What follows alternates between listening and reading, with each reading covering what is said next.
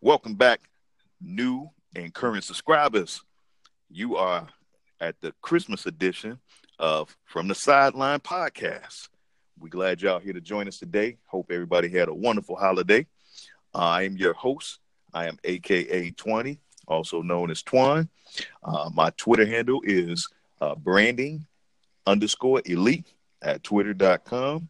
And then also the same thing at Instagram. I'm about to pass it off to the next host because I'm only one third of the host. Lajine, go ahead and introduce yourself. What's going on, Lives Nation? We just out here. This your boy Lajine. You can catch me on Twitter at ly underscore g e n e. Please keep listening. Reach down, hit the subscribe button so that you can get those alerts and things of that nature, so you can continue hearing great sports talk from three of the fellas. Yo, Charlie, hit him up, man. Yes, sir. So again, you know, this your boy Charlie, aka for the family. You know me as Bobo, of course. You know you can hit me on Twitter at Charlie eight six zero oh six. You know, well. And like I said, we appreciate the new subscribers. You know that's that subscribe and also our current subscribers. And as I always say, start the podcast. Let's get right into it, fellas. Let's get right get into, into it. it. All right. So since this week in NFL had only a few teams that were still fighting for you know some playoff spots and some implications, and then week 17 is going to be much weaker because a lot of teams probably won't even play a lot of their starters. Um, we're gonna go out here to do something a little different for y'all today. So today we're gonna talk about coaches. We're gonna talk about coaches of the years candidates. We're gonna talk about uh, coaches on the hot seat. We're gonna talk about ex- and then we're going to talk about the most attractive place to play for already vacant spots and then for possible vacancies that will open up at the end of the season of week 17 is black monday so i'm going to start out with my man who is your top candidate for coach of the year my man man there's a couple out there right now um, you, you, you got to give credit to a lot of the coaches and what a lot of the teams have accomplished uh, this year. You know what I'm saying? Some some unexpected. Uh, I'd even throw out Sean Payton because nobody expected the Saints to go back to back. You know what I'm saying? They expected them to go back to the playoffs, but they didn't expect them to win this division back to back. I definitely got to throw Frank Reich out there, um, especially with everything that was going on in Indianapolis when he took over. You know what I'm saying? Nobody knew what was going on with Andrew Luck. They started out one and five. He's completely turned that franchise around. Then, hey, I got to throw Andy Reid out there because Andy Reid traded his veteran quarterback. You know what I'm saying? Stuck with the youngster and is doing a, a, a heck of a job right now out there in Kansas City. And then, of course, I hate to admit it, uh, you got to look at what's going on in Cleveland. You got to look at what's going on in Chicago.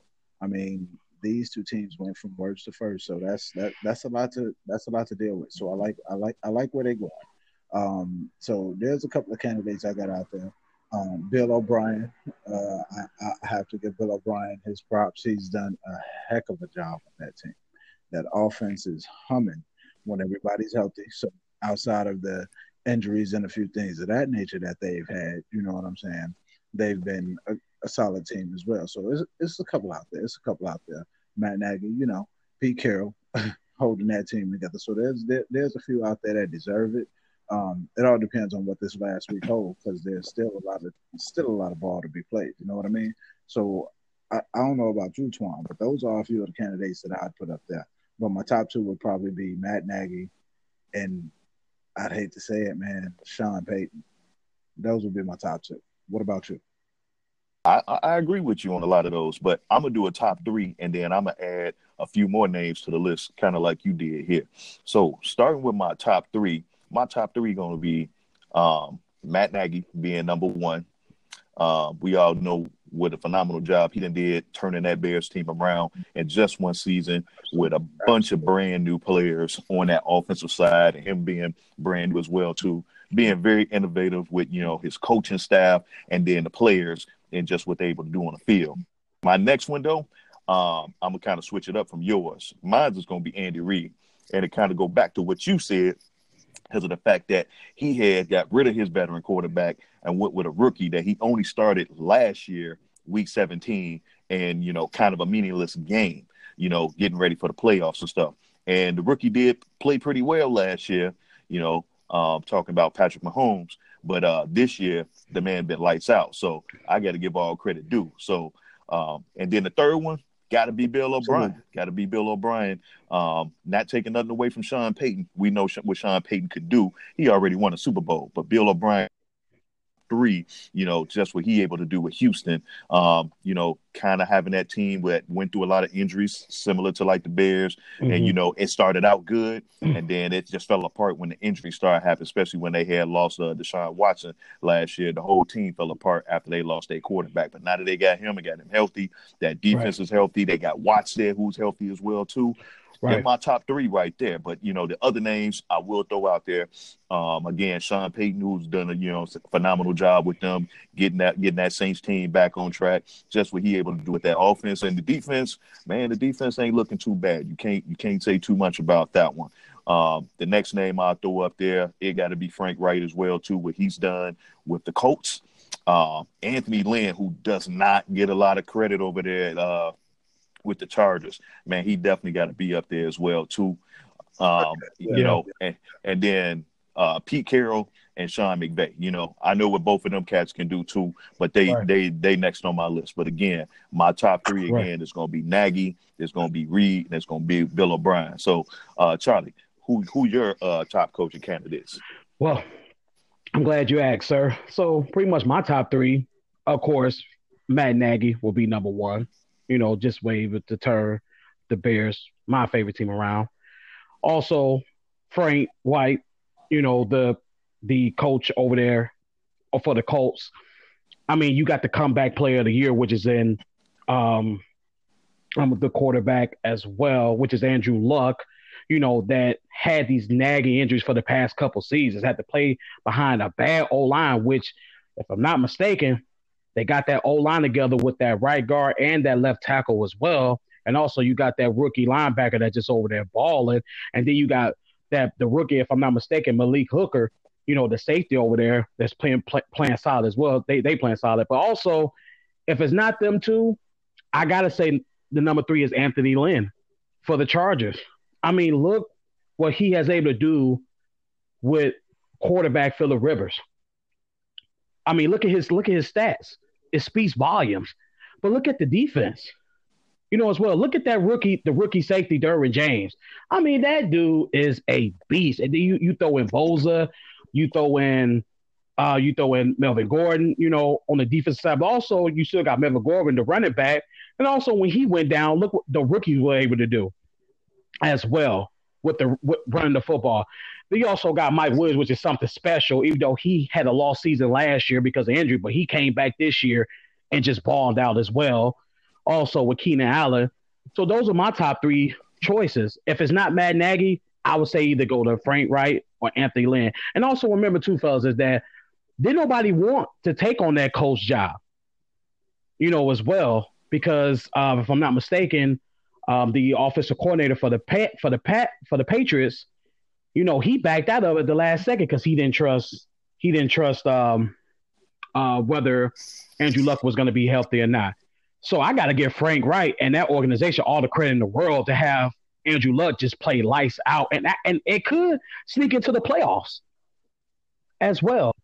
Um, again, I mean, you know, you got your Sean McVays, you got your Pete Carrolls. I I get all what y'all saying, fellas, but those are my top three. I mean, I want Nagy, of course, but I would have to either say either Anthony Lynn or Frank Reich. I, I couldn't go wrong with either of those two as well. Just what they was able to do with those teams, you know, turn those teams around, you know, as well. Anthony Lynn being his second season, you know, as well, and Frank Reich being in his first season.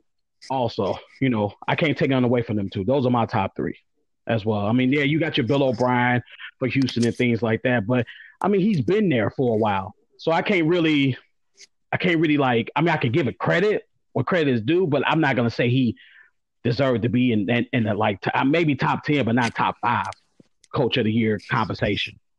So that's just my take, fellas. Okay, okay. okay. I, I, hey, I, I, I have to agree with y'all with Anthony Lynn. I mean, I apologize for even leaving his name off the list. What he has done with the Chargers is yes. an amazing thing. Um, in the playoffs, successful and looking like a powerhouse. Yes. You know what I'm saying? They had a few bumps in the road this season, uh, just this past week, bump in the road. But I can see them getting into the playoffs and making some noise. Uh, the type of noise they're going to make under Anthony Lynn is going to be some dangerous noise. the only team I can see that can stop them is Andy Reid, who I put in my top choices here, and the Kansas City Chiefs and right now they're looking vulnerable to a strong defense. So that's that's something I see happening. I see them teams meeting, and I I, I think that's that's coach of the year candidacy right. But now. let me not to cut you off, but let me say this too. The reason I say if it's not Matt Nagy, it's either Frank Reich or Anthony Lynn. Is that with Anthony Lynn, y'all y'all y'all gotta look at it like this. He has two he has a he has two head coaches on his staff.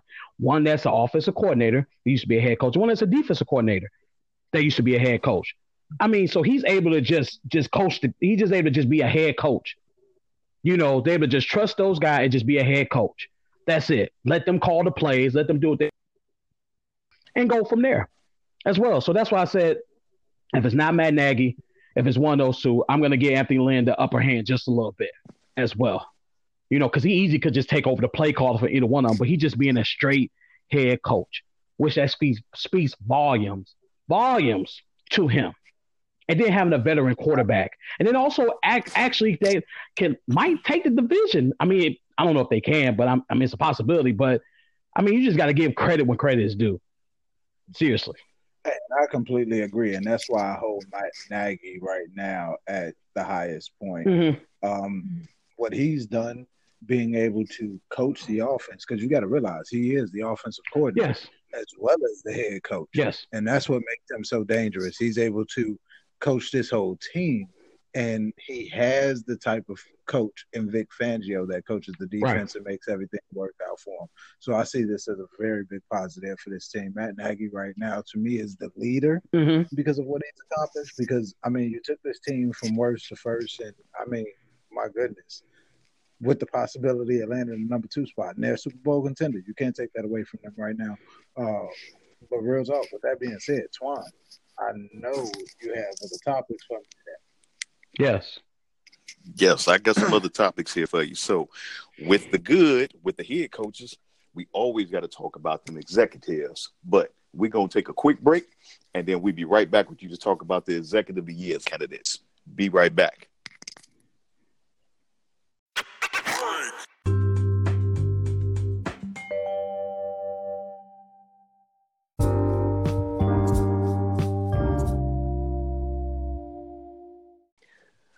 Welcome back, fans.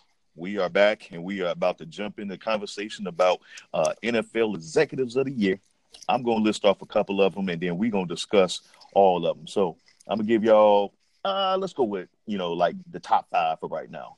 So um, some of the names in no particular order. We'll go with, uh, we'll go with um, Chris Ballard uh, from the Indianapolis Colts being one. Mm-hmm. We'll go with Brett Veach um, being number two. Uh, again, no particular order. We'll go with uh, Mickey Loomis um, being number three. And I should do this. Mickey Loomis um, from the Saints as well too. And if I didn't say um, if I didn't say Chris Ballard, he is from the Colts. Uh, so I apologize. And Brett Veach is also from Kansas City Chief. And then we'll go with uh, for the Chicago Bears. We would go with Ryan Pace and then I'll throw in another name here real quick as well too. Um, let's let's throw in uh let's throw in less Los Angeles Rams because a lot of people know what they did in the off season here. Uh, so starting off with Charlie, let me get your take on these uh, executives of the year. Who you think should win? Uh, we're gonna keep it short. Uh, just give us a quick rundown on who you like the best and why they should be that executive of the year. Okay. Well, I mean, the the executive of the year of course, I would like Ryan. I would like to be from Chicago, of course. But I'm again, I'm gonna have to revert back to the Colts of what they was able to do, of, of what they was able to do as far as drafting wise. Again, you got players in the draft, that rookie linebacker that that's that's on the pace. It has over 100 tackles, which is amazing. I mean, he's balling. Then you you know you got um, uh, uh, Malik. I think his name Malik Hooker, as I stated earlier. That plays for the Colts. That's a safety that's that that was good in college, but is actually playing pretty decent as well. That defensive side of the ball is playing pretty good. But also, you still got your you got quarter you got your quarterback that's finally healthy, which is Andrew Luck. And I mean, the guy is is throwing the ball like like he like it's like it's like he's like he's the old Andrew Luck. Uh, you got that O line together, which was a problem for Andrew Luck the past couple of years. He was able to sustain that injury as well. You know, you still got tight uh, T.Y. Hilton uh, as well. That tight end that they have is, you know, he's coming along strong as well. Um, he's pretty much Andrew Luck's favorite target, one of his favorite targets. Then you got Melvin Mack, the running back over there, that's running the ball. I mean, so you you you have players around Luck that he don't have to just you know you have a running back that don't have to throw. You have a running back that can run the ball, and he doesn't have to throw the ball all the time. He could just hand the ball off, get you some good yardage, set up that play action, go from there. And then you got, like I said before, you got that O line together, which was huge. So you drafted, you drafted, you drafted your line, which was your tackle and your guard. You got, you got the line together as well. Also, you took care of the free agency as well. So he's pretty much my top pick for the Colt as well. And then you brought in a coach that didn't renege at the last second, that took on the challenge of saying, "Hey, I'm going to take on this challenge with Andrew Luck. He's my quarterback." And look what happened. They on the verge of going to the might go to the playoffs come Sunday night as well. So you factor all those things in together, and then they have a winning record after having some losing records the past couple seasons, and then you, you your franchise quarterback that's supposed to be the next uh, best thing since Peyton, uh, you know, since Peyton Manning, and he's come back and he has his resurgence. That speaks volumes. So he's pretty much is my top um, executive of the year for the Colts okay. as well, which is Ballard. Okay, sound good. So what do you think, Legene? Yep. Well, I got to look at a couple of things. Um, some of the things that make some of these guys is like, for me, Brett Veach has Andy Reid and what they've put together over there. You got Patrick Mahomes. They went uh, this offseason and got Sammy Watkins. Uh, Tyreek Hill is a part of this you know what I'm saying, his uh, draft classes. Uh, Travis Kelce is balling. Kareem Hunt, although, you know, turned into you, the situation it did, he, he still was a feature. You know what I'm saying? Chris Conley. Um, then when you look over there at what Mickey Loomis and Jeff Ireland is doing Sean Payton, man, that that that's amazing. I mean, you're keeping an all star, but then you build the defense so that you can give Drew Brees some more time to do what Drew Brees does. Um, them taking Marcus Davenport, every thought, everybody thought was a bad thing, but it has shored up their edge. So you can't be mad at that. Les Snead is doing a great thing over there with Sean McVay. Um, Ndamukong Suh was a great pickup. The Keith Lee was a great pickup. Marcus Peters was a great pickup. Come on, let's look at what they've done on their defensive end. Although they lost Sammy Watkins, you still got Robert Woods you know what I'm saying, who's turning out to be a great replacement for what Sammy Watkins was doing. So I'm I'm I'm greatly uh, putting them at the top of that list. And let's be honest, uh, Ryan Pace and Matt Nagy in the Chicago Bears, we all know what they did. Um, the big signing right at the beginning of the season with uh, Khalil Mack, even bigger signings for me uh, are the receiving tandems that you went and put together. Uh, you went and grabbed Taylor Gabriel. You went and grabbed a Trey Burton. You went and grabbed uh, uh, from from from. I apologize, man. I'm so geek when it comes to what these guys have done. you know what I'm saying? They grabbed Allen Robinson. I apologize. Then you turn around and draft a player in in Roquan Smith to add to a top 10 defense that was guaranteed to be a top five this year because of what you got. They got the chops to be a top five. Then you add Khalil Mack and Roquan Smith. So when I look at what these top guys should be. Uh, it, it, it's all about what they've brought to the team since they've been there. Um, and you made a great point, Charlie, when you talk about Chris Ballard. Chris Ballard has done a great thing. Um, like you said, you went from having no coach at the beginning of the year to having possibly the coach of the year. Um, you, you, know what I'm saying? And Frank Reich, he took this. Uh, he, he he took about a reins and he ran with it, man. And nobody knew what Luck was going to do.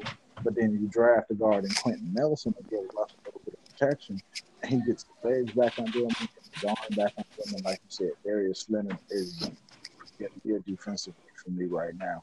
Uh, I don't see anybody catching. Uh, Roquan Smith possibly could, but it's only one last game, so he'd have to have a superb game. But when I when I think about it, like I said, it's about what they have brought to the team, and these are the guys that have brought the things to the team for me that should be you know recognized as candidates for you know executive yeah. Yeah. All right, I'm gonna give y'all a couple of mine too. I like um, what both of y'all talking about basically um, between uh, Ballard and then um, Lajine, what you was talking about with uh, KC as well too. But I'm I'm gonna be 100 here, so I'm gonna start out right away and just tell you my first pick is gonna be Ryan Pace, and it's what he's done um, with this team that he inherited between two GMs before him seems to be the most impressive out of all of them. Not taking anything away from Chris Ballard because he did have to scramble for a new head coach in the last few minutes, which was crazy mm-hmm. after he got burned. Um, but uh, what's his name going back to um, going back to New England on him like that, just you know, just changing his mind out of nowhere, just like I'm going back. That's crazy. So at first it looked pretty bad well, for Ballard, you know, that he had to just kind of pick somebody, but it's all working out. So that's great. But with Brian Pace had to inherit again with two GMs before, before him and had to literally, you know I'm saying, just deconstruct all these bad contracts, all these aging players, you know, all these players who just didn't fit. And then had to take on a coach who he, let's be honest, it had never come out personally, but the the fact that um the fact that he doesn't have a he doesn't he you know he had to accept John Fox as his head coach, you know, says a lot. And then for, you know, just getting the coach that he actually wanted and it turned around just like that, just getting that one coach, you know, that he believed in, he knew in, he trusted that, you know, could change this thing around for him quickly. When uh, we also got to be honest, a lot of people was calling for his job, and I was one of them. I'll be one of them that say, hey, man, I don't think this dude can do it. And y'all know, like I, I know. y'all know it. So mm-hmm. that being said, man, don't nobody top that man as uh executive of the year for me. Props to all the other guys who done did it, you know, who've been able to put it together, um, you know, short term you know, build up something. But what this man did in the short term, in the in the process of having a coach he really didn't want to begin with, and just grab it, you know, I'm saying some. Now he's able to do that and bring in and convince players to come play for this team and telling them his vision that's that's my winner right there at the end of the day. You know he had you know he got ridiculed for everything he did. So he, he, i got to give him all the props in the world. So. Well, well let me just say this now. You know i'm a bears fan also just like just like y'all you know to the heart mm-hmm. to the core to the soul. No doubt. You know so of course i would want nagy to, to get it of course. But you know this the podcast is from the sidelines. That's the name of it. So i i'm looking from the sidelines. Right. you know and i gotta I, I got to give credit when credit is due as well. You know, because again, like you like you said, Chris Ballard did he didn't have a he didn't have a coach. He he mm-hmm. thought he had a coach. He thought he had him sign on the dotted line. And then the man reneged. Like he reneged like you renege in space. Like you don't do that. You don't do that. So for him to go get Frank White, go get that man, and that man turn that team around and make them a competitive team, which did nobody think that they could be this competitive you know, as well with signature wins. You know, they put a goose egg on Dallas. I didn't mean to say that. I'm sorry. Which they did is true. but again, just everything. You know, and, and not taking away from what the you know from what Los Angeles Rams did by signing Ndamukong Suh and you know Robert Woods, trade for Robert Woods, and you know you brought in you trade for Marcus Peters, and you got uh, to Talib, you know things like that. I'm not taking that away from. I'm not taking away from them. I'm not taking away from Kansas City either. For going with Patrick Mahomes, you know, you went, you know, you had, you know, you had a veteran quarterback. He went on to Washington, you know, as well. Then you went with Patrick Mahomes, you know, as well, which he, which you know, as well. I'm, so I just look at it like Ballard. I want Nagy. To, I'm, I'm not excuse me. I want Pace to get it, but if it, if it ain't Pace, it's got to be Ballard as well. So, so I mean, what do you say, Lajine? I mean, I give you valid, and, and and I understand the argument about pace, but then there's two guys that really aren't getting the respect that I think they deserve, and that's Ozzie Newsome because right now he's winning with his current draft class. Uh, Lamar Jackson, you know what okay. I'm saying? Okay. When you look at it like that, what do they bring? What did their draft class do? Why are they winning? Is it because of what they've done, or are they living off of the previous regimes? You know what I'm saying? Task. And another guy that's not getting enough for me is John Dorsey over in Cleveland. He's doing this after getting rid of a coach and having to throw somebody to the wolves. And this team turned into almost a playoff team.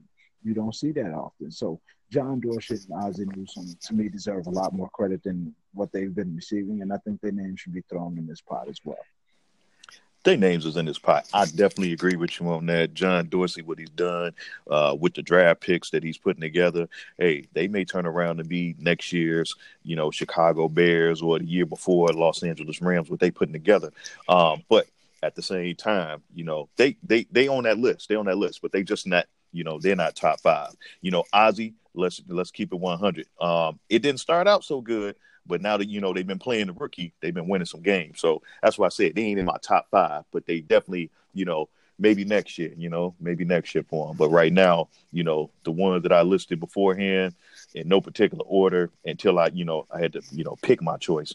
Uh, those are the ones that deserve it the most with, you know, the the type of yeah. team they had to do, the lineups, the coaches, and everything else. So Ryan Pace, my one A, what they supposed to. Yeah, definitely. Ryan right. Pace, my one A. Chris Ballard would definitely be my one B. Everybody else, you know, again, they've been kind of working together for a little bit now. You know, they, you know, they on the same page, but these other two, you know, bar none, you know, they they stand out before anybody. But again, like I said, what what Pace had to, you know, literally had to do because uh the coach, you know, had a decent roster.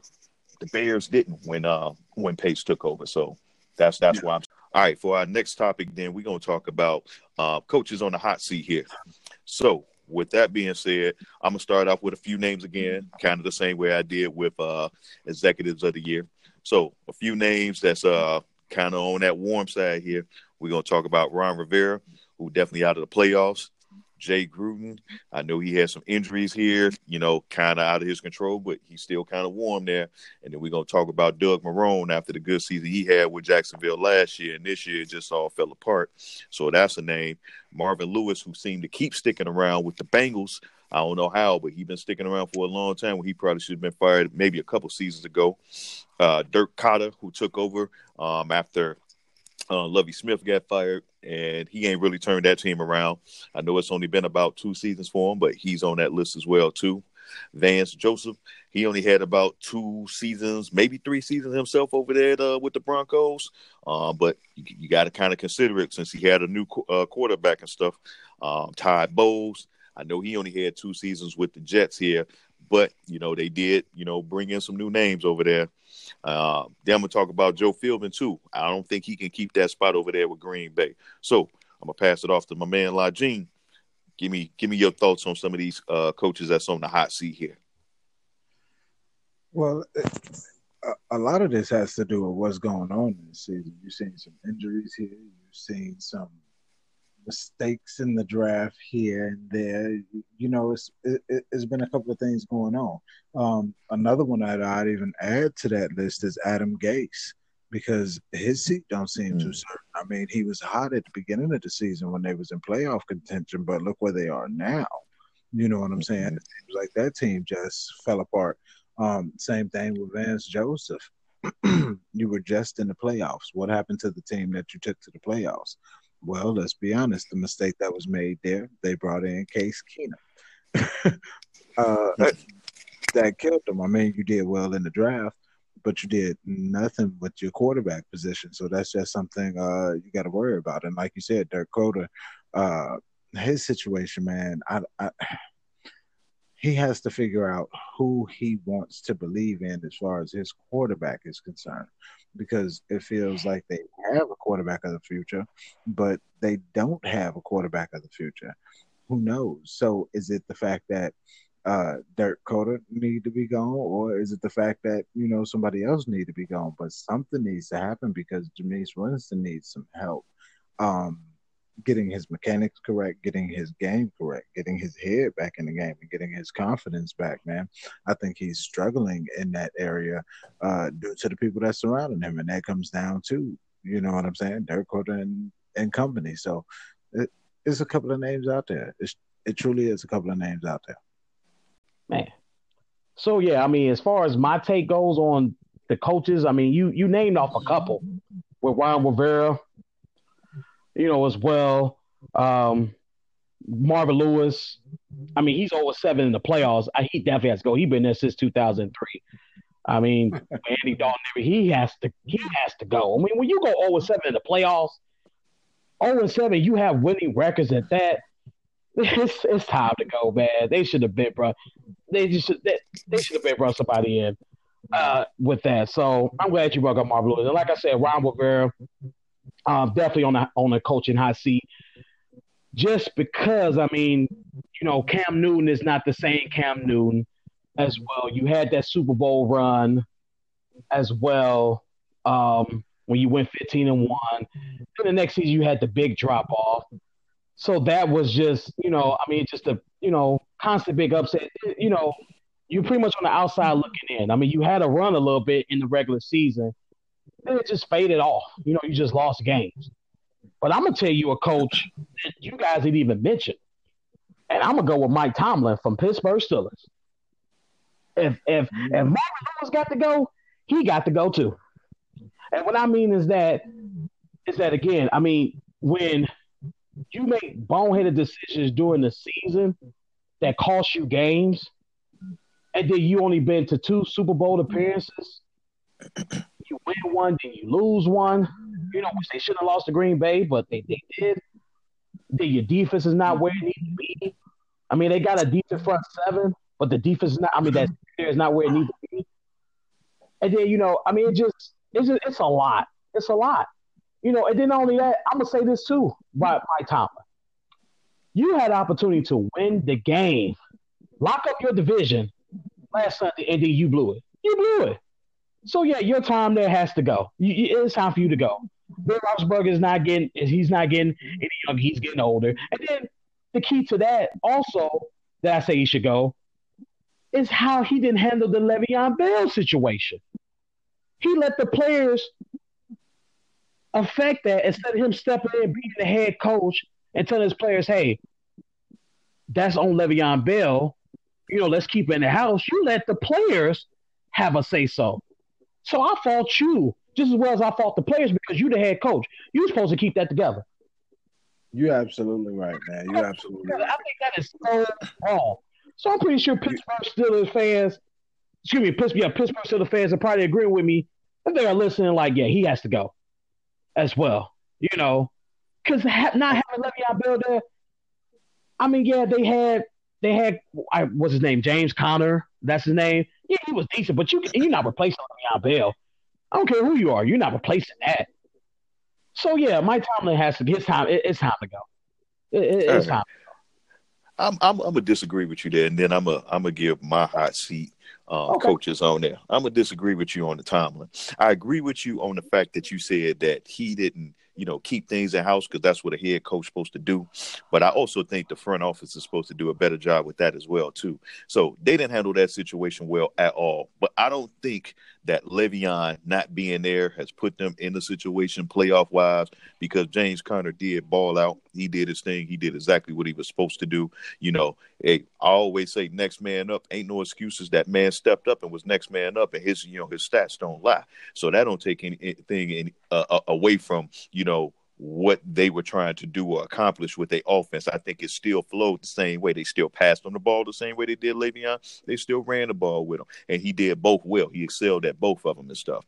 I think the biggest problem is actually been Ben Roethlisberger. When you can't get Antonio Brown the ball, you know, and had a complete drop off on this season, you know, That's been the biggest problem. It's been your quarterback situation, and it's also been your offensive line situation because you got not only Antonio Brown, but you got Juju uh, Schuster Smith. You know, there's no reason that your quarterback should not be getting these playmakers the, uh, the ball in their hand and stuff. That game was not lost on them they defense ain't the same defense that we used that we're used to seeing. That's been the biggest problem right there. And they offense is still, you know, been up and down all season. But I don't really put that on the head coach. So that's why he ain't on my head on, on, on my list here.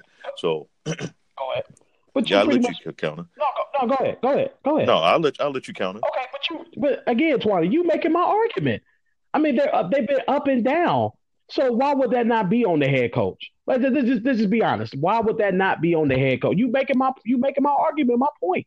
No, I'm not. I'm actually telling you it's on the quarterback. It's on your quarterback. Your quarterback knows that system. It's the same offensive coordinator. It's the same thing. Because my point, my point again was again without Le'Veon Bell, you were still able to succeed the same way to running with the running game and as as a running back, as a pass catcher out of the backfield. It was no drop off. If you look at it statistically, James Conner had a better season this year than Le'Veon had last year. So that tells a lot right there. This falls on your quarterback here. You know, this is your quarterback not doing what he's supposed to do. When you the system, all you did was you did a plug and play with a different running back, and he had better statistics catching the ball out of the backfield and running the ball. That falls on him, man. That falls on him. When when when the shit hit the fan, excuse my language, audience, he wasn't able to come through for you.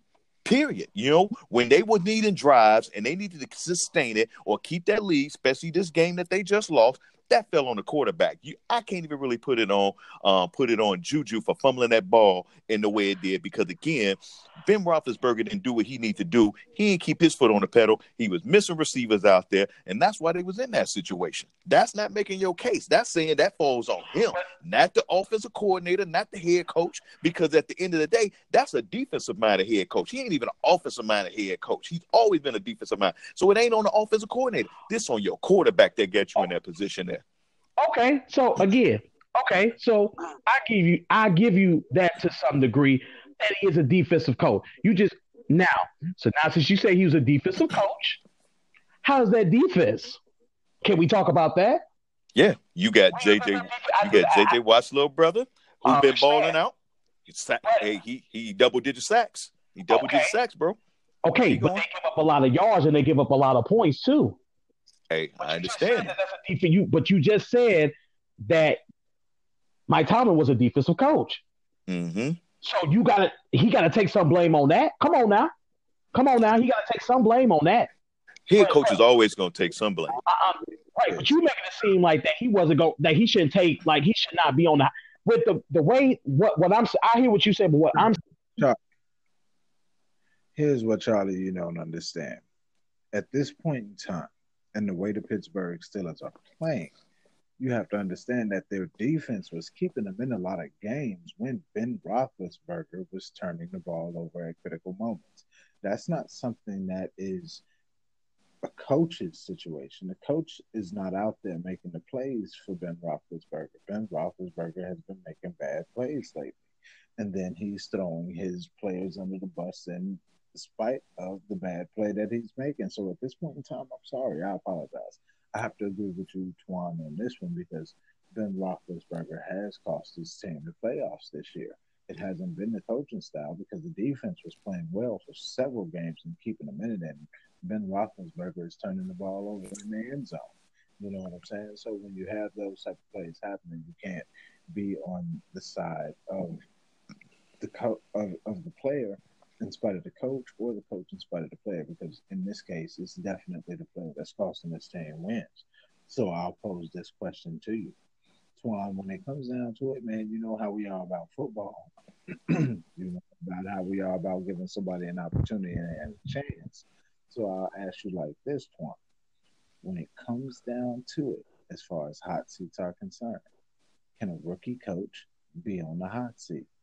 A la the man in Detroit, Matt Patricia? Can he be on the hot seat? Yes, he can be on the hot seat, but at the same time, you have to give him his just due. You have to allow him to get his players in there. You have to allow him to feel things out. and you have to allow things to or players, shall I say, not things, to be able to buy in. They have to be able to, you know, you know, start to, you know, all come together as a unit to say, hey, this is the coach. This is what he like to do. This is philosophy. Let's see if we can figure it out. But he has to be the one that gathers them. So he could be on the hot seat to let them know, not this year, but next year, we need to see some major improvements because to me, he had lost that whole locker room after the Thanksgiving game. You know, but after that loss, that was it. He, you know, I ain't gonna say who he played. I'm just say that he lost that whole team after that Thanksgiving game, and it's been downhill from there. And they ain't been able to do much at all. Now, there's a lot of other issues at hand, but he do need to be on that hot seat. Again, he can't be fired, but on the hot seat so he can, you know, make some drastic changes. Whether it's go get your own quarterback, bring in a free agent quarterback you like, you know, figure out what your running back situation is, uh, figure out your defense, but he got to do something there. So I'm gonna take that right back to you. What do you think, Lajine, on that aspect? I believe you got to give a coach a chance, man. Um, he came mm-hmm. into a situation that was already in a struggle uh, right off the bat, you lose the most important piece to your offense, which was your running, which was your rookie running back in Kerryon Johnson. Um, mid-season, you trade your second best receiver on the team. You're steady breaking the team apart, but steady asking him to turn it into a winning team. It, it's hard to turn uh, a winning team out of broken pieces, and you're steady taking pieces away. The defense, um, keeping Ansah was great putting the defense together was pretty good this year. But uh, like I, like you just said, it, it takes time, man. You got to put some time into it and let it let it gel together because right now they haven't had an opportunity. Now the other question is, like you said, he kind of did lose this team after the Thanksgiving Day loss. Now the question is, where is he with this team when it comes to next offseason? Into another situation where they got to struggle. So you got to ask yourself that question. That could, you know, this this last game could dictate how they choose to move forward in Detroit. So I, I I don't know at this point in time, but anything is possible because teams are always trying to get better. You know what I'm saying? And now it's all about offensive minded head coaches. DeFilippo just came available. You know what I'm saying? But mm-hmm.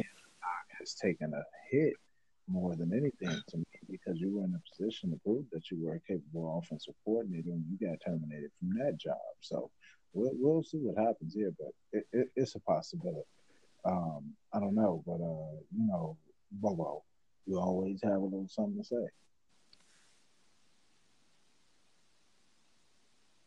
Yep. Bobo. Yeah. I mean, I look at it like this as far as with a rookie head coach. You got to give him time. You know, it can't just be, you know, well if he doesn't if he doesn't win his first year, then let's just get rid of him. You don't want to do that. You just got to give him time. You got to let him get in the players that he want to get in. You know, you want to get that locker room where it needs to be, and then just go from there as well. You know, you want to make sure you got your right quarterback, you got the right players in place, you know, as well. You got to, have the players to fit the system at that. So that's just my take as far as with a rookie head coach. You got to give them time. You know, you can't just say, well, I'm just going to give up on them because we didn't do good this season because I don't think it's going to work. You got to give it time. You got to see where he's going to progress because is you know, especially if, if it's their first head coaching position, just got to give it time. I mean, what do you, I mean, with that as well. Okay. You got? Well, here's here's my hot seat. Um, I say definitely Marvin Lewis has to go. That'd be the first one on the list. I, I'm I'm a, I'm a, I, I'm gonna actually drop a couple of them. Marvin Lewis need to be on the list. That team is not changing. The identity is not changing. It's just not working anymore. Long story short, he need to be out of there. You just get rid of him, and you need somebody else that's going to be innovative. You know, change some things up. You know, it could keep with the pieces that they have that's working for them offensively and defensively. Because you still got, you know, one of the best wide receivers in AJ Green. You still got a nasty front seven uh, on that defense. You just got to figure out, you know, some of those uh, cornerbacks and uh, safety situations over there. So, but yeah, Marvin Lewis need to go. Um, Uh, next, I would say that uh, Doug Marrone, uh, I would say he need to go. I'm, I, I really am. I know the situation. I know Jacksonville was a mess when he took it over. But at this point, the the way he lost that team, I mean, he got guys out there fighting. You got uh, uh, guys fighting amongst themselves. They they fighting and arguing with the coaches. I think that's a whole shamble uh, that you know you just need to end. I don't think you end that on a good note where you know you can get guys to come back and just you know want to buy into the system because you got uh, you got a quarterback that's a mess over there. You know, shouldn't have ever been extended a contract. That wasn't on him, but at the same time you know, he probably didn't step up and say anything either. He knew the situation. So, and I think that's why a lot of the, the guys were arguing with coaches and position coaches and even the head coach. So it's, it's gotten out of hand. He got to go. It, it, it, just won't work. Um, Jay Gruden, I give him a pass um, because he came into a situation with a new quarterback and then injuries happen. And what can you do when you lose? Uh, you lose Alex Smith, and then you have to go to a backup who hadn't played in a while, who got injured, and you had to go to another backup who you know had been a back uh, backup for a couple of seasons, and then he even you know you benched him for another backup who ain't played since 2011. he was just dealt a bad hand, so I give him a pass on that one um, from that aspect. But um, at the and you know Joe Philbin over there at the Packers, uh, he ain't showed nothing over there to keep that job. He's been a head coach once before in Miami, so I think you let him go and you try to get somebody over there um, to take over at that uh, that head coach position with the Packers. So, uh, Arizona? But, go ahead. What about Wilks in Arizona? You got to give him another chance too. He yep. just took that position over. It's the same way we were just talking about um, over in Detroit. He just took that position over too. That team is a mess over yep. there, quarterback wise, you know, receiver wise, you know, defensive wise. It's it's it's a big mess over there. It's you got to get him. You got to be patient with him and get him at least two seasons to figure everything out. Um, I can't say that he has the mess that Doug Marrone has, and I can't say he um, lost uh, lost the team like Detroit did or anything like that. But I definitely think you got to give him, you know, at least another two seasons to get everything figured out here. Okay. okay. And, and not only that, to add to that, he has his quarterback. So, like, I got to agree with Twenty. You got to give him another check because he has his quarterback. So that you, you start with that, and then you build off that. So yeah, I wouldn't say him. Um, as far as him, but as far as with Doug Marrone, that's kind of like a head scratcher. But I can't I can't disagree with what you said, Twani, with that. You know that it's all a mess. They went from being a one of you know a contender to now just a mess. So I can't disagree with that, Twani. I can't disagree with that at all. Yeah, so. it's it's bad over there. When you get everybody fighting amongst each other, man, it's just not a good look. Nobody's agreeing, you know. So you just yep. gonna have to agree to disagree, and everybody separate. You know, whether you got to start trading some cats off, or some coaches got to be fired. You know, to you know infuse a different situation, whatever the case may be. But things got to get changed around, and I just don't think it happens with Doug Marrone and the rest of his staff. So that being said, um, let's look at uh, before we close out here.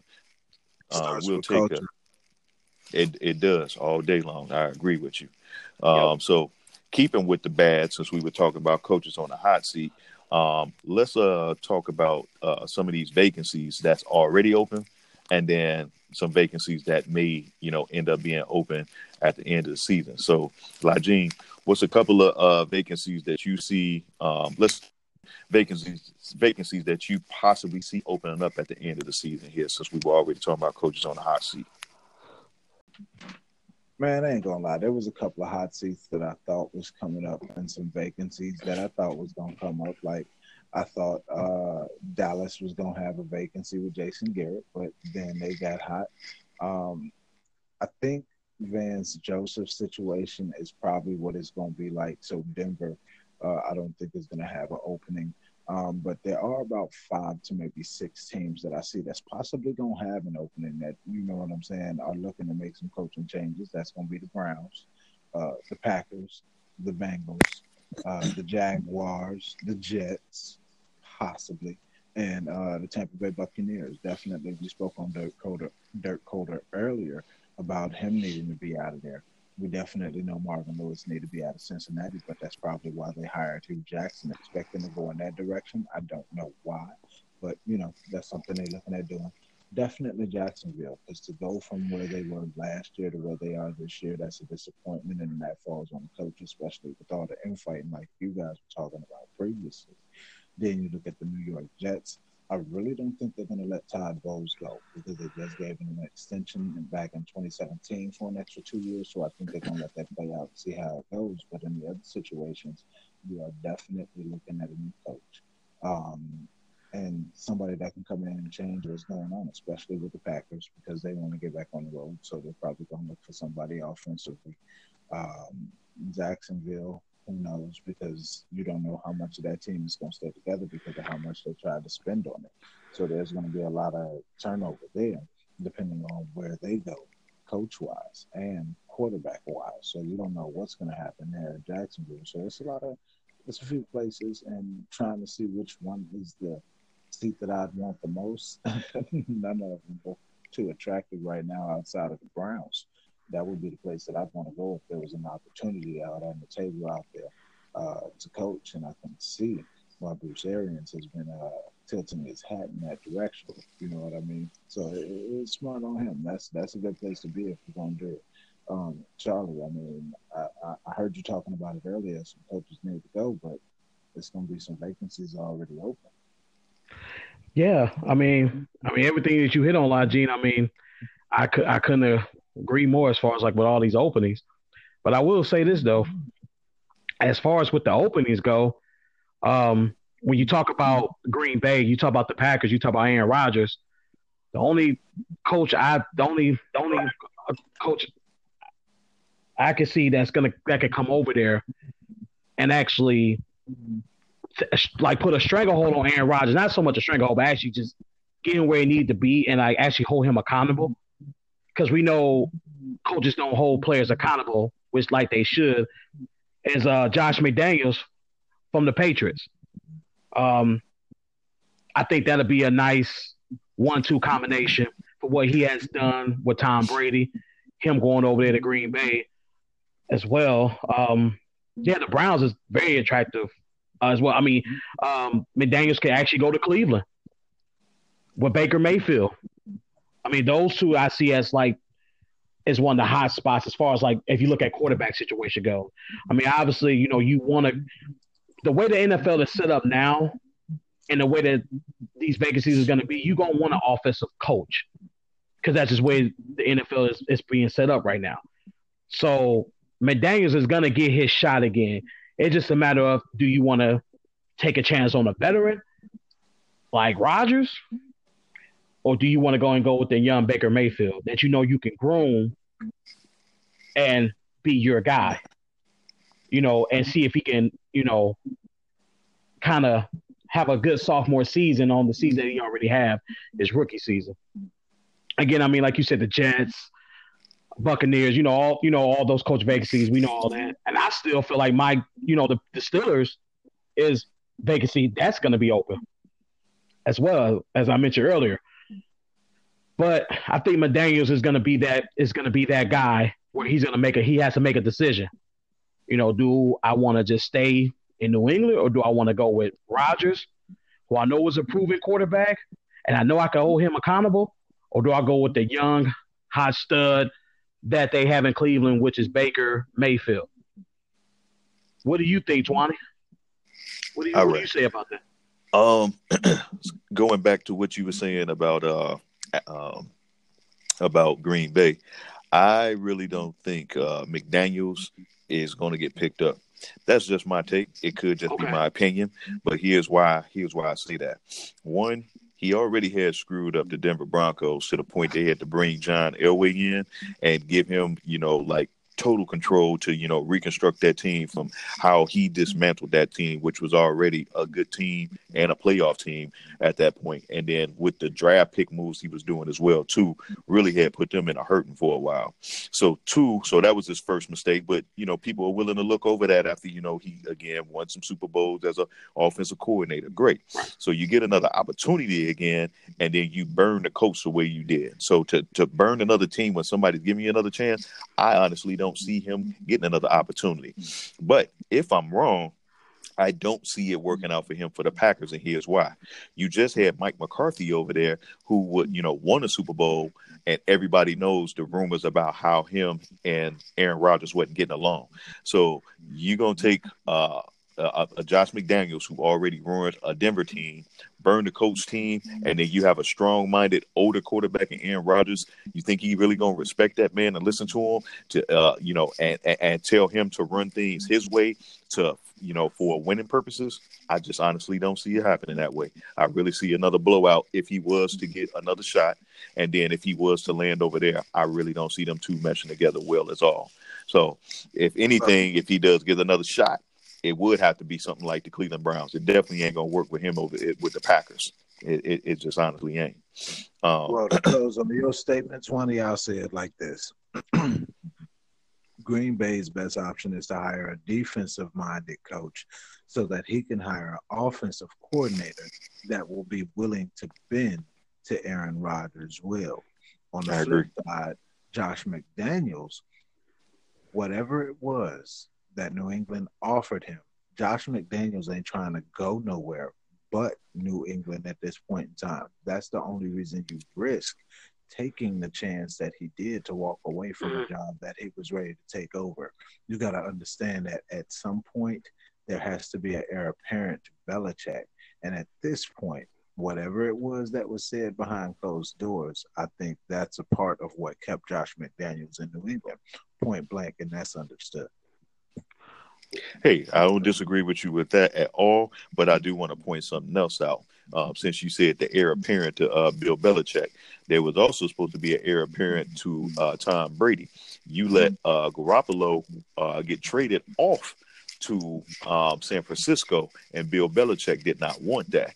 So that being said, too, uh, just to kind of play devil advocate, it could be you know a situation where he got cold feet and he stayed. He didn't feel like that team was structured the right the right way, but now it's coming to backfire on him, thinking, ah, you know what, this team gonna need too much work. I'd rather stick with a winner, so I'm gonna just go back here.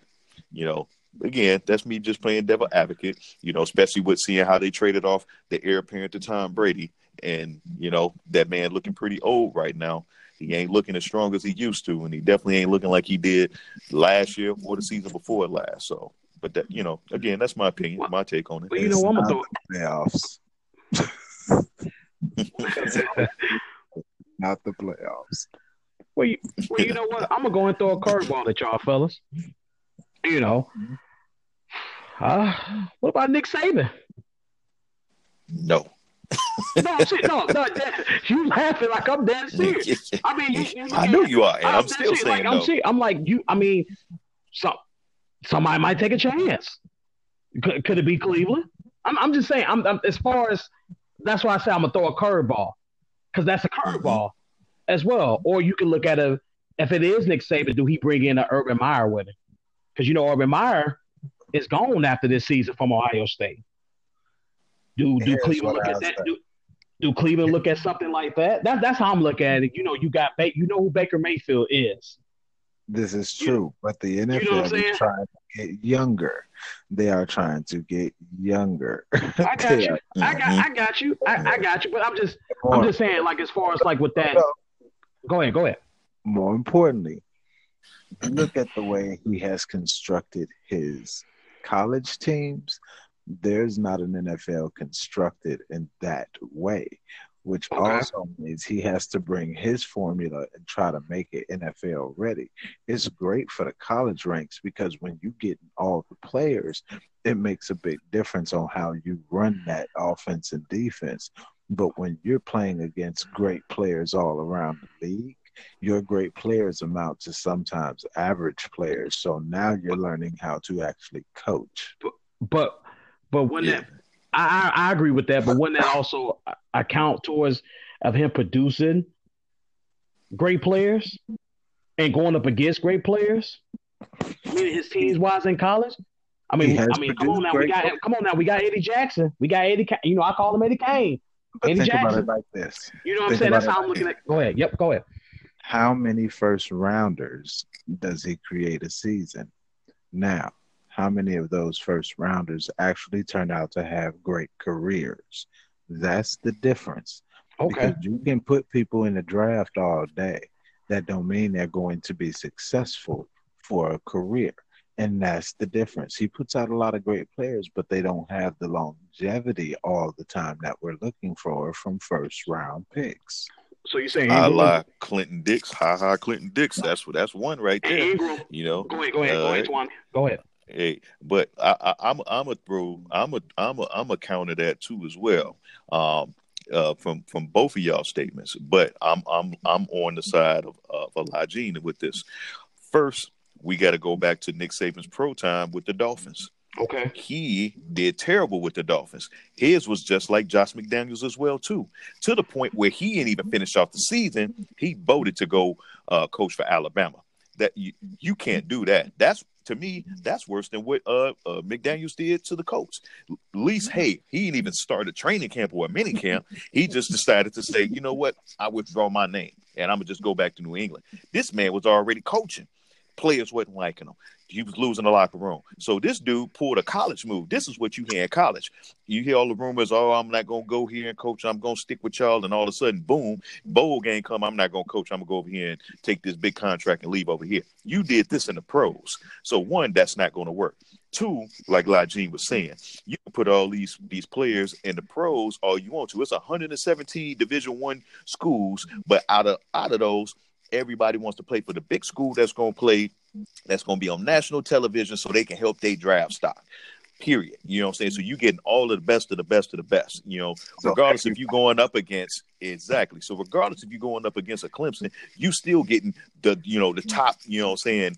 20 over Clemson, probably getting the, you know what I'm saying, from 25 on down on the top players and stuff. It don't work that way in the pros when you got 32 teams, and like Lajine said, everybody is good over there. So now those so-called good first rounders, they do look kind of bad. Again, use an example, Ha Ha Clinton-Dix. Why is he traded? You was, you was what, a, a seventh, eighth pick or whatever at the time being?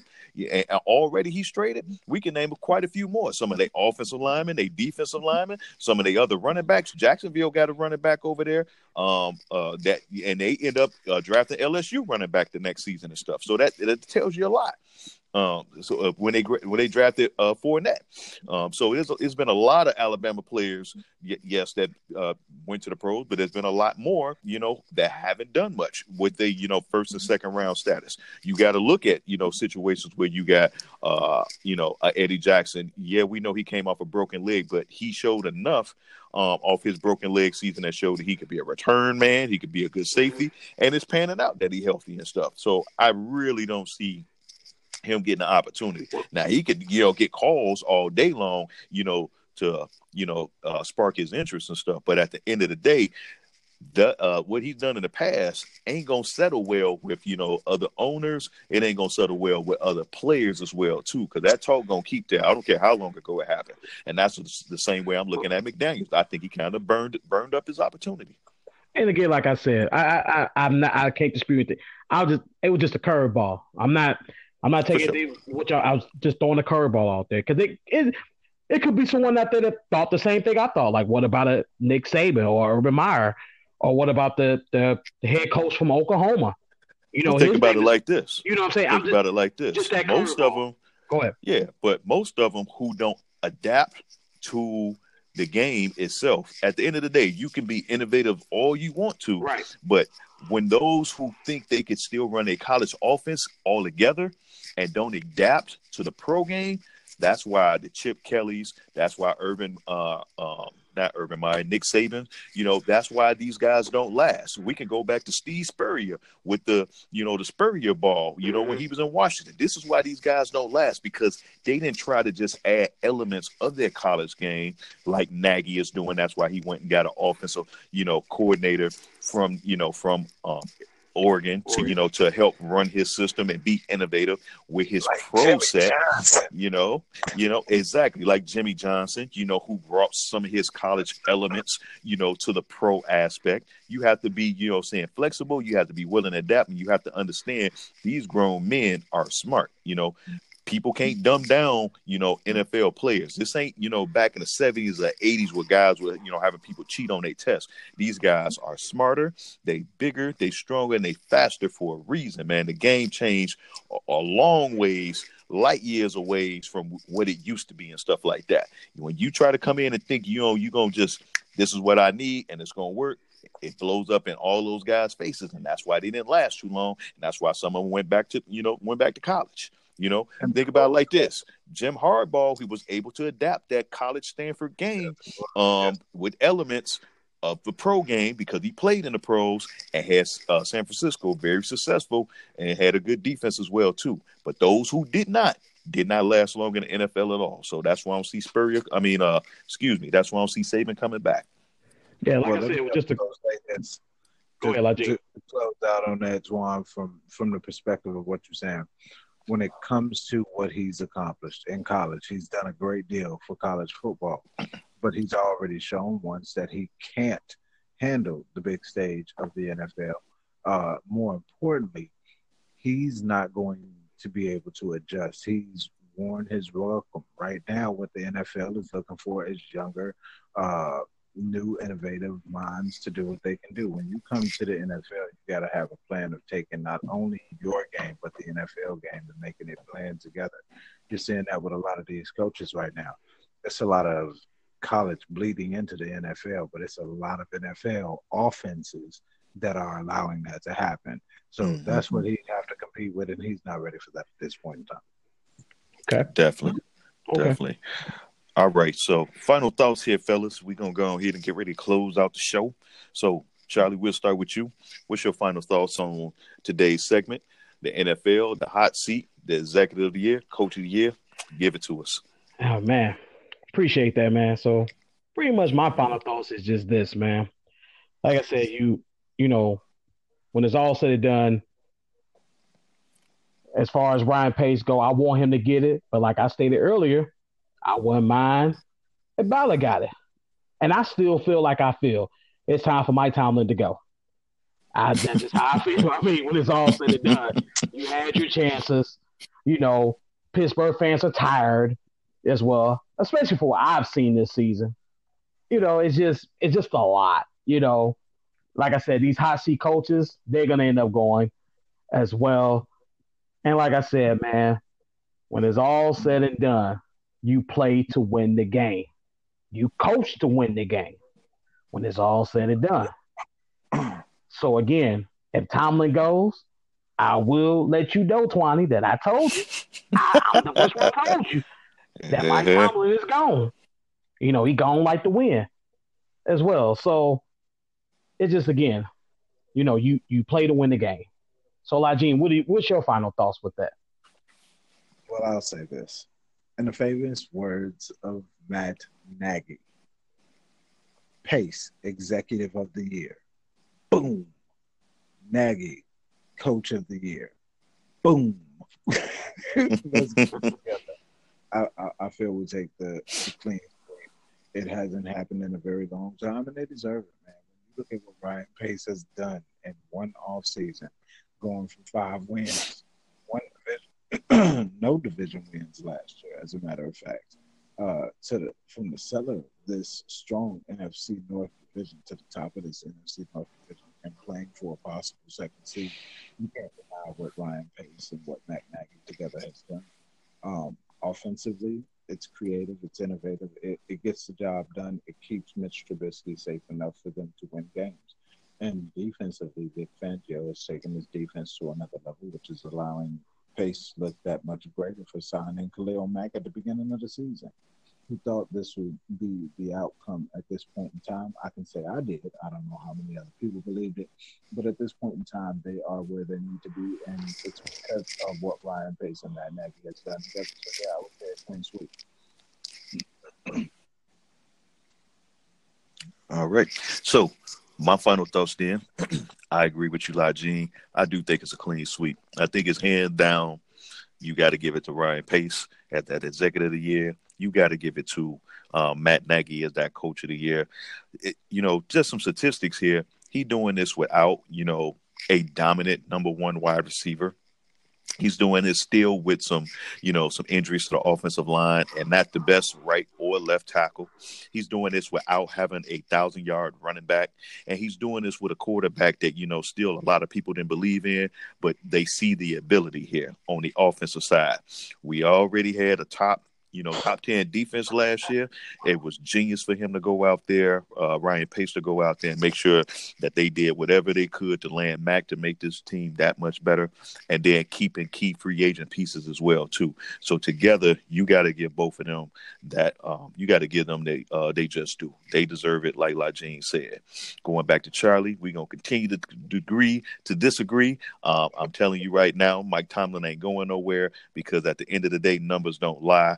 Um, again, with the running game at the running back position, he was even able to, after Connors got hurt, put another running back that was able to go in there and do the same thing. This falls on your quarterback who put that team constantly in bad position, and that's who needs to be moved on from. You need to go ahead and draft somebody and get a spark going here because the man ain't working there. You know, yeah, everything falls on the head coach at some point in time, but that's going to be up to that head coach to say, hey, I need a I need another quarterback in here because Ben just ain't getting the job done. You don't have that much talent over there. And like I said, the Bears ain't got the talent that they have at the wide receiver position. You got two thousand yard wide receivers over there. You got a thousand yard running back over there. No reason you should be in this position. That does not fall on your on your head coach. That falls on the uh that falls on the quarterback. But so we closing it out here please, please, please, if you're a new subscriber, hit that subscribe button, mash it down for us, send a link, tell everybody about us. Come back and listen to us again. Next week we probably be on with the holidays again next Tuesday as well too. So we hope you come back and listen to us. And then, hey, you know, we just gonna keep the ball rolling from here. So please come back and listen to us, fellas. Go ahead and hit them with y'all handles before we close it out. So this your boy La Gene. That's at L Y underscore G E N E. Hit us up. All y'all that's first time listeners, please hit the subscribe button. Please come back and check us out. Tell your friends about us. We just here talking about sports and the love of sports. This is a family affair. We hope you enjoyed it. Yo, Bobo, tell them what's up, man. For sure, man. Again, my Twitter, my Twitter name is Charlie8606. Like I said, I go by Bobo. I go by, you know, by Family Wise, aka Charlie. Also want to say shout out to my moms because she finally listened to our podcast, man. And, you know, she said we doing we doing real good and she see us going somewhere. So, you know, because my mom, she don't really like sports, but she likes the podcast. So that's a blessing right there as well to give her blessing to us three for what we trying to do. And like Gene said, you know, family wise, friends wise, you know, we we just do it for we sports. You know, we do it for everybody. I'm passing on to you, Twenty man. All right. Hey, appreciate y'all. Really do. Shout out to moms too, Bobo mom, for showing us love. Hey, we hope everybody else keep showing us love and keep coming back and you know keep keep other people trying to listen to us as well too. We appreciate it. So from that, we closing on out from the sidelines. Happy holidays to y'all, the Christmas edition. We'll holler at y'all in the new year. One love. On the sidelines. Thanks, Mom, from the sidelines. Happy holidays. Happy holidays. Happy holidays from the sideline. We out.